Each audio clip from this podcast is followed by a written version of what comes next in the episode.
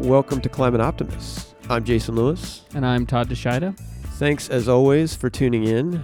If you are a social media person, we're asking folks to uh, follow us on both Facebook and Instagram at Climate Optimist Podcasts.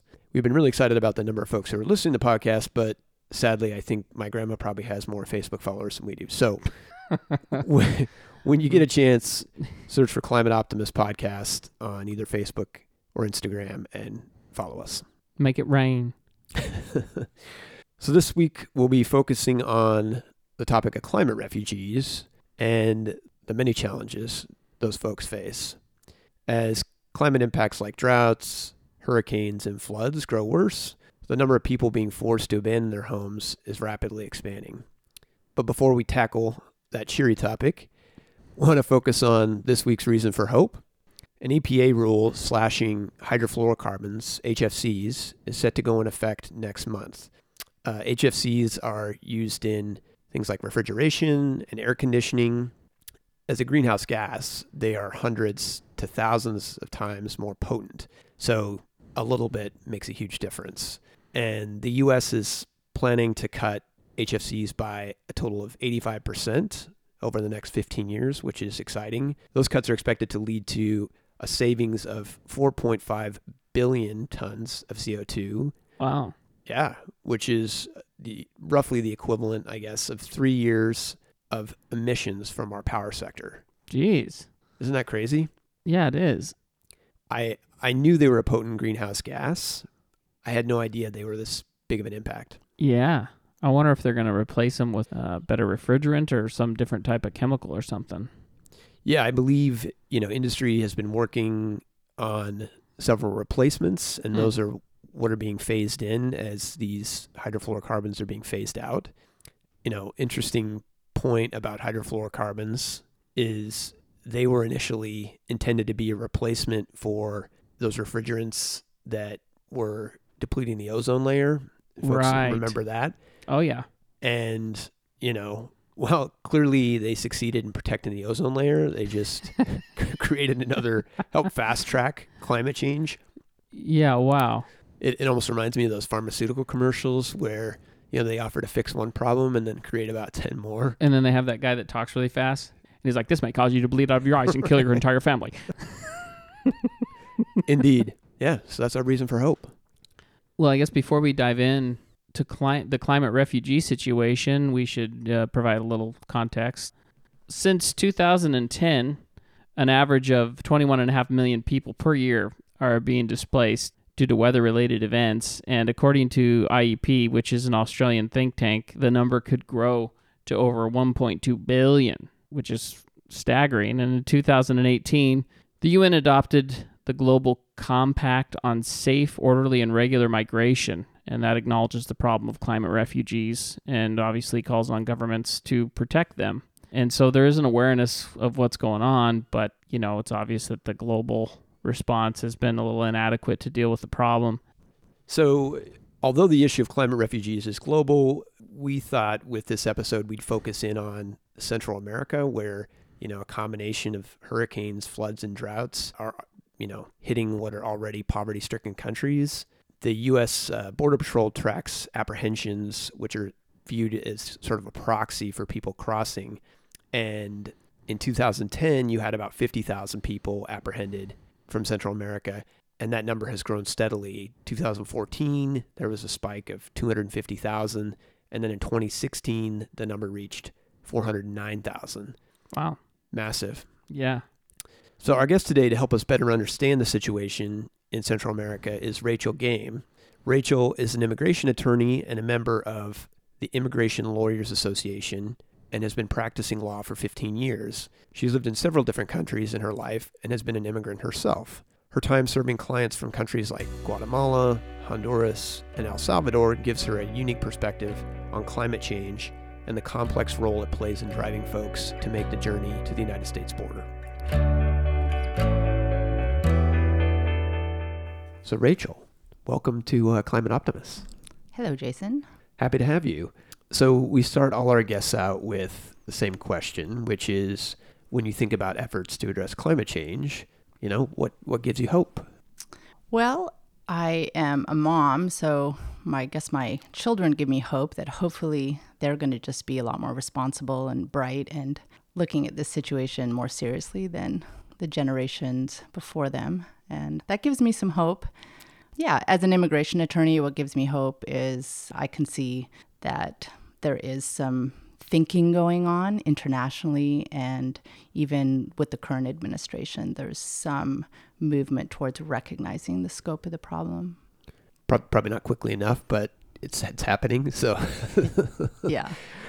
Well since you know focus of our topic today is really talking about immigration created by climate change let's start out with you know what is a climate refugee you know kind of what's is there an official definition what does that look like? Well, there's a, an official definition of what a refugee is, but when we think about people who are displaced because of climate change, basically we'd look at okay, who's moving internally, and then we have other people who just decide to pick up and leave their country and go somewhere else. So, thinking about your work specifically, a lot of the folks that you're dealing with are coming from the Northern Triangle, which, as I understand it, is Guatemala, Honduras and El Salvador, and that Honduras and, and Guatemala specifically are hugely impacted by climate change. What's the current situation like? A lot of the clients that I'm seeing that are coming in, they are affected by food insecurity, but the other thing that's really plaguing that those nations are um, the violence and corruption and extortion, and it's crushing poverty. And so it's really hard to determine what is causing that amount of poverty and could it be climate change and we're just not calling it that at this point right i think that has really piqued my interest in representing these people is to find out exactly what is happening. So we look at you know the coffee plantations down there and they have drought and then there's some pests that have attacked the coffee and you know just causing uh, massive losses unemployment.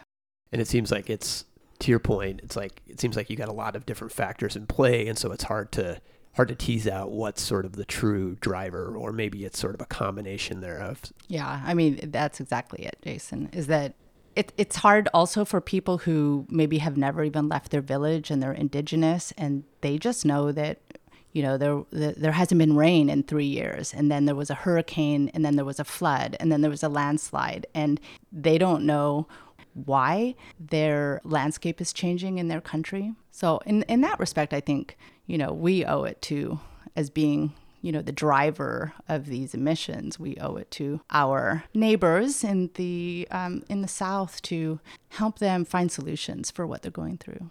Yeah, I like your point about the fact that as the biggest United States, the biggest contributor to climate change historically, you know, we, we do sort of owe it to these folks, given that their contribution is you know infinitesimally small in comparison. Yeah. But I think historically too, the U.S. has done very well with accepting immigrants. We, as a country, accept more immigrants than any other country in the world.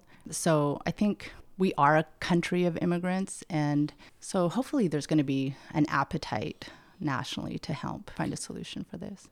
So that leads to one of my questions, which is, are there, you know, estimates out there of the volume of immigrants we're expected to see seeking kind of asylum in the U.S. because of climate change. And we kind of look out at, you know, 20, 30 years.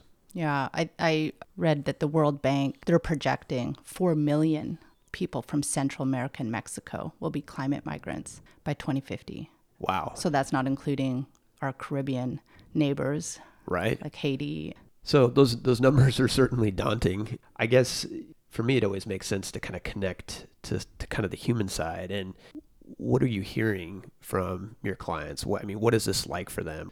Yeah, and most of the people that I'm seeing from the Northern Triangle right now are, I say, most of my clients are from Guatemala and from Quetzaltenango and Huehuetenango, and they are mountainous, indigenous, and you know, these people have a really strong connection to their land and to their communities. You know, I had this one young man and he he was telling me, you know, that he had been working in agriculture and it was just too hard and then his mom got sick and, you know, he was 16.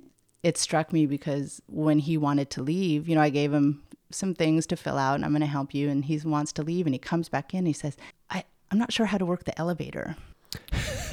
so, you know, we're just these people they're they're so warm and I really love working with them. And you know, when you hear them and you hear their stories and who they've left behind and you have families that are being separated, have mothers who, you know, half their kids have been left in the care of grandparents down there.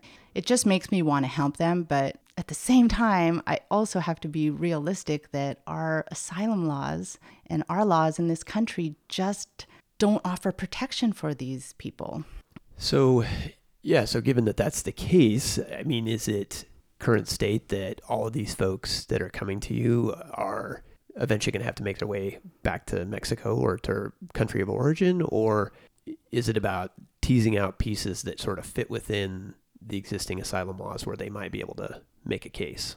We're trying to. So asylum laws right now in the US, they and this is based on international law that we've adopted in this country. We will protect people who are fleeing their country because of persecution. So that's, you know, pretty serious harm based on religion, politics, or your political opinion, um, race, national origin, or a particular social group that you might fit into. And you know the law is something that's always changing. So we're always making new arguments. We're we're trying to sculpt it in ways that addresses the current situation. There was a really interesting UN case that came out. It was a a man his family from Kiribati and they it's a central um, central Pacific nation island and the sea level there is rising. And so he goes to New Zealand asks for protection, asks for asylum. They ultimately deny him. He appeals to the UN. They, they uphold his deportation, but they also write governments must take into account the human right violations that are being caused by climate crisis when considering deportation of asylum seekers. That's pretty huge. Wow. So if, if I get a case where I really feel like this is the root cause of why this person is here is because of climate change, I'm going to include that. And then gradually as advocates, if we just start making these arguments and, and pressuring then the jurisprudence or the way that these judges are deciding the cases, they can you can start to see a shift. That's interesting. It, and it seems like the reality is this is whatever we're seeing today is a fraction of what you know we're going to be seeing down the road. Yeah. And then I know before we uh, before we hopped on the interview, you were talking about the and you mentioned earlier this idea of like internal displacement versus external displacement. But I don't think I appreciated how much more challenging that could be in a place like Honduras or Guatemala or El Salvador, where it isn't just about, you know, get the U-Haul truck and load up your stuff, right? Um, I don't know if you could talk about that a little bit and sort of what the complications are associated and, and how that, you know, probably leads to some degree to additional traffic coming towards the U.S. Yeah, well, when when you look at the northern triangle and you look at trying to move internally you have to you you can't separate it from the problem of the gangs that are there. So ms13 and barrio 18 are these really brutal street gangs that control they're almost pseudo like a pseudo government down there. They control who lives in um, who who's able to live in a neighborhood, who's coming and going. And so it's not like you can just pick up and leave and like just go to a new neighborhood because maybe you've left MS13 territory and now you're going to be living in Barrio 18 territory. And so people do not find it easy to just pick up and leave. And also, there's different languages. So these are indigenous people. They're all, uh, you know, the indigenous people. They're Mayan descent, but there's many, many different languages that they speak.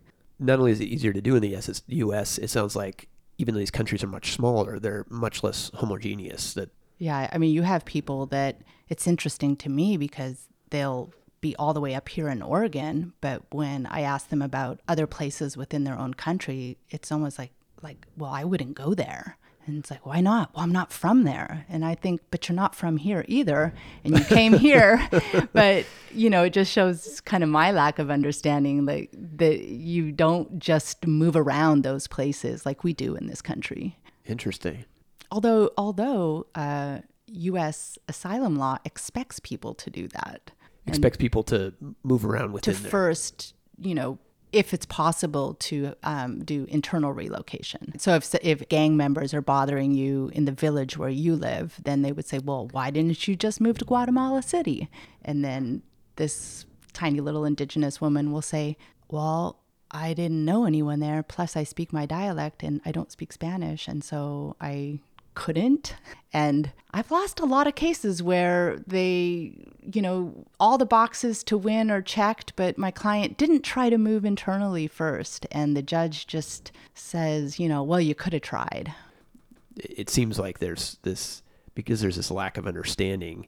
You have these you have these arbitrary rules that don't necessarily reflect the nature of you know these countries to begin with. Yeah, I think that that's too generous, Jason, to say that it's a lack of understanding. I think it's a lack of political will. These judges in immigration court are political appointees, basically.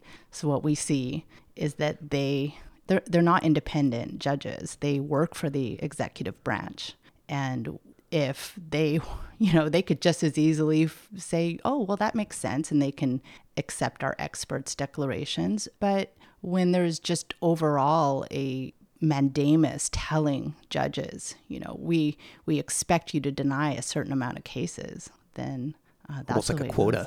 Yeah. Wow. If you I've- approve if you approve too many cases, you lose your job as an immigration judge. Wow. I had no idea. That's crazy, which makes your job even harder. so, uh, when we think about the immigration system, you know, what can be done from your perspective to better support, you know, climate refugees? Well, I think Congress could change the laws and Okay. be inclusive to to understand that people are coming here due to climate. Uh, barring that, I spoke about it before, but it's just having our courts and really looking to our circuit appellate courts um, to interpret existing laws in a way that sort of how the UN did, which is to understand that you know human rights are being violated due to climate change and allowing people to make their claims that fit into the existing law. And, you know, we've seen that that can happen. We have decided as a country to protect women fleeing domestic violence. So there is precedent that, that we can shift and shape who we want to protect. So it sounds like it's not a quick process, but certainly a hopeful message that that things can change. And so I guess thinking outside of sort of what changes can we make to our immigration system, what can be done in sort of the countries themselves in terms of support to help them be able to become more resilient, you know, in the face of, of climate change and these disasters. There's disaster risk reduction, and that would be local, regional, national, and international measures that are implemented to reduce the risk of the climate factors that are already happening, like droughts, cyclones, earthquakes, and tsunamis. So Sort of acknowledging they're going to happen. they're going to happen. Get right. prepared. Um, you know, so that would be, and I'm definitely not an expert in this, but you know, going back to replanting trees where there's been deforestation, changing the, what seeds you're planting, or drought-resistant crops, and um, so I know that that's happening. And then there's climate change adaptation, and those are programs that focus on future climate change risks and with like sustainable uh, development agendas. And then lastly, you know, the Biden administration has issued an executive order in February 2021 to uh, direct his agencies to uh, come up with proposals and write reports on migration and climate change. And he's earmarked $4 billion to uh, of aid to that region. The the overall program is looking at the root causes of what's driving this migration, but a good chunk of that is going to go towards studying climate change and then just supporting those governments in in a way that they can take that aid and, and make make a difference for the people there and not just let it fall into corruption and Right. misappropriation. Yeah, I hadn't thought of that, but that's that really is another hugely complicating factor. I mean, it's one thing to give aid to a country where you know it's going to be spent on the folks that are being impacted by Mhm. something, but when you don't when you don't know, when you can't necessarily trust the government, that adds a whole other layer of complexity. And also, a lot of those governments, they have a lot of distrust for us as well, because we've been meddling in their internal affairs for a long time. You know, El Salvador and Guatemala both had incredibly brutal civil wars that the U.S. was deeply involved in. So I think they're looking at us with circumspect. Um, hey, you know, we don't want to be recolonized by anybody as well. So right. it's like a balance, I think, for us to help and then not impose ourselves on our neighbors. Right. Delicate balance. So from where you sit, you know, what you know, what kind of gives you hope when you're engaging with these folks that are coming to the country and thinking about what the future looks like for them? Well, I guess my hope would be that I wouldn't ever have to have another meeting with a 15 year old who's been displaced and left his family. And my hope would be that he would be able to just continue going to school in his country and never have to take that trip north. And then when I get to know my clients, I'm always struck by in- how incredibly resilient they are. They are hardworking, they're resilient, and they have a very deep attachment to their land. And that gives me hope that if we offer them solutions to be able to stay where they're from and stay on their land, that they're going to want to stay and that they're not going to be displaced and that they can continue their culture and have their grandchildren around them and it, you know not not have to be up in the United States um, so far away from everything that they hold dear. What would be your advice to you know to us and to listeners if we want to you know help make a difference in terms of the lives of these folks that are being, you know, impacted by climate? Well, right now there are several bills stalled in Congress that have immigration reform, and one of them is a farm workers bill. And since we know that people that are coming here, they want to work, and farmers need work, workers, I would say call your members of Congress and ask them to get that law passed so that our farmers can bring in the employees they need, and it's a win win. And when you look at where the money goes, that money is going directly back to the communities. So if we're the, again looking at you know how are these communities going to prepare themselves for the next hurricane or prepare, prepare themselves for drought? Those measures take money. And it's not like here where you know the government's just giving them the money. People have to raise the money themselves. And so allowing members of their family to lawfully work here or come into this country and work that money will go directly back to those communities. So by allowing these folks to to come in you creating a lifeline for their you know families that are still back then in, in these areas. Totally. And the UN says that it's much less expensive to put money into disaster risk reduction than to do nothing until the problems have already happened, until it, these people are faced with these catastrophes, and then you're trying to clean it up. And it sounds like for those folks that are wanting to come here, helping these bills across the finish line so that they have a a vehicle to work legally and then send those monies back to their, their right families. and then and then that money will help that the rest of their family does doesn't have to come or eventually that they could go home. I'm glad you're leaving us in a more hopeful place rachel. No i just wanted to say thank you for coming on and sharing some of your knowledge with us on the topic. It certainly feels like a very complex one and i can't imagine working in that world day to day so yeah, thank you for making the time to to chat with us, and sounds like there's a potential for us to to continue this conversation down the road.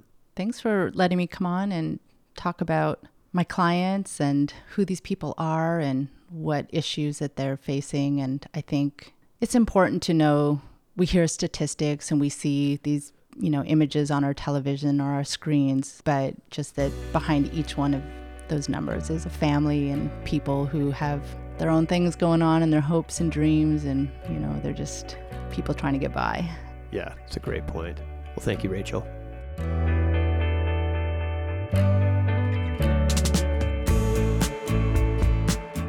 So, Todd, listening to Rachel talk about the situation in the, the Northern Triangle, what did you uh, what do you think? Well, it's it's obviously not easy stuff to hear. You know, obviously there's a lot of people in, in a bad way and in, in trouble, and and you can see why why they're trying to migrate.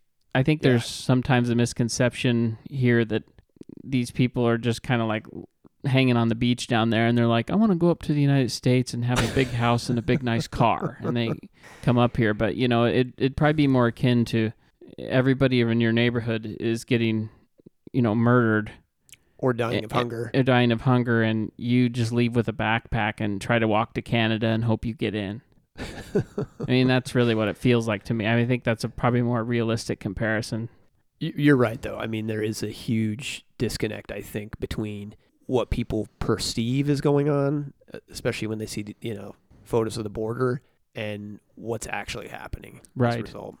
Uh, but I, I love the interview and the fact that it really highlighted the human stories of the problems we're talking about. I do think, and I don't say this lightly, that I think the U.S. and you know the international community, you know, are going to have to do a little bit more than they have been historically to fix this problem. You know, it's I, it's interesting for me to look a little bit at the history of kind of U.S. involvement in Central America, which is why I don't say lightly that I think the U.S. needs to do more because the U.S. has actually been pretty heavily involved in some of these countries historically, and most of the time I feel like it's been to their detriment. What do you mean? I mean, I thought I thought the U.S. was a benevolent source for good in the world, and that you know it was all about uh, uh, rainbows and unicorns. Well, as you know, sometimes things are a little misguided, and sometimes people's definition of democracy and, and what is good can also be a little distorted. I don't know if listeners are familiar with the coup in 1954 in Guatemala. A lot of people, I think, are maybe more familiar with the late 70s in Nicaragua and the Contras and the Sandinistas, which I find it odd that just until here recently, the one country that didn't seem to be sending a lot of refugees north was Nicaragua, which was the only country out of all of them that seem to be pretty successful at giving us the finger and saying thank you but no. So, like I said, I think there's been some involvement from the US there that hasn't necessarily helped these folks out over the years. But conversely, I think it's going to take our help to get them out of it. Yeah, it seems like it's one of those things where it's much easier to sort of write the check than than to ensure that it gets spent in the right in the right ways. Exactly. And the, the current White House and Biden administration, they're proposing, you know, an aid package of $4 billion. A couple of the bullet points of this plan are about food security and climate smart agriculture, which is obviously stuff we're talking about. Climate adaptation and clean energy is another part of this plan. There's stuff happening, but I think it's it's going to take a while. You know, I, I don't think any of these plans that we're talking about is going to, you know, turn things around in 2 years. It's it's going to be it's going to be a long haul. Yeah, it seems like time and given that these things take time, you know, really targeted persistence from the government on our side and you know ensuring that this isn't something that's a that's a headline and then gets forgotten about. Definitely. It was interesting to look into kind of what's been happening there on the ground. I I didn't before doing research on the topic realize that, you know, Guatemala and Honduras have been over the last 20 years consistently in the top 10 of what's called the climate risk index. So, really, sort of at the epicenter of being impacted by climate change. A hopeful message for our listeners. no, I. I think it's good to shed the light on it and to be eyes wide open about the situation. And if we ask, sort of, you know, what are the reasons to be hopeful? I, I think there are still some, despite, you know, the current situation. You know, clearly talking to Rachel, you've got a population of people that are extremely resilient. And so, if we're able to provide resources in the right places, that makes a big difference. And clearly, we've got a recognition of the of the problem, which doesn't solve it, but that's you know that's the first step. I, I don't know if you have thoughts on. Yeah, I think those countries are, are, are working to adjust farming methods and to find methods to conserve water. The truth is, is that you know, we don't want them to come here, in my opinion, not because we don't like them, but I don't want them to come here because I want them to feel like they can stay where they're at. Yeah, I totally agree. And and in the meantime, you know, to your point, like we need to be finding a better way to help those folks that are trying to come here, creating a you know a legal mechanism for them to do that, so that you know they can be sending the money back to their families and helping make ends meet, while hopefully the international efforts you know start to kick in. Definitely. So as always, this all leads to the question of you know what can we do. I did a fair amount of research on different organizations that are involved in you know various parts of the effort of helping refugees. And you know one that floated to the top was an organization called Refugees International. They focus on investigating the challenges that displaced people face, creating policy solutions to to address those challenges, and then and then demanding action. So, if you want to give, you want to help out, that's an organization to consider. And our second action opportunity for the week is we want to continue our efforts to push to get a carbon tax and rebate included in the Democrats' budget reconciliation efforts. So, AKA the Build Back Better bill.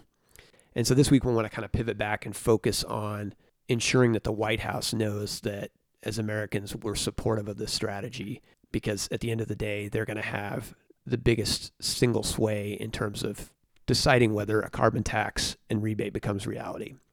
As always, we'll have talking points on our website, but what we'd like people to do is just send a quick Facebook or Instagram message to the White House accounts.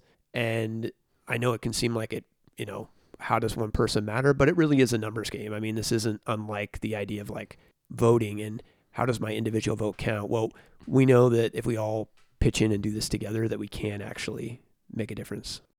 So that's it. Thanks for tuning in to this week's episode and come back next week for more climate solutions, reasons for hope, and ways each of us can make a difference. Climate Optimist is made possible by Climate Stewards Collective. You can find us on the web at climateoptimist.co. That's climateoptimist.co. And follow us on social at Climate Optimist Podcast.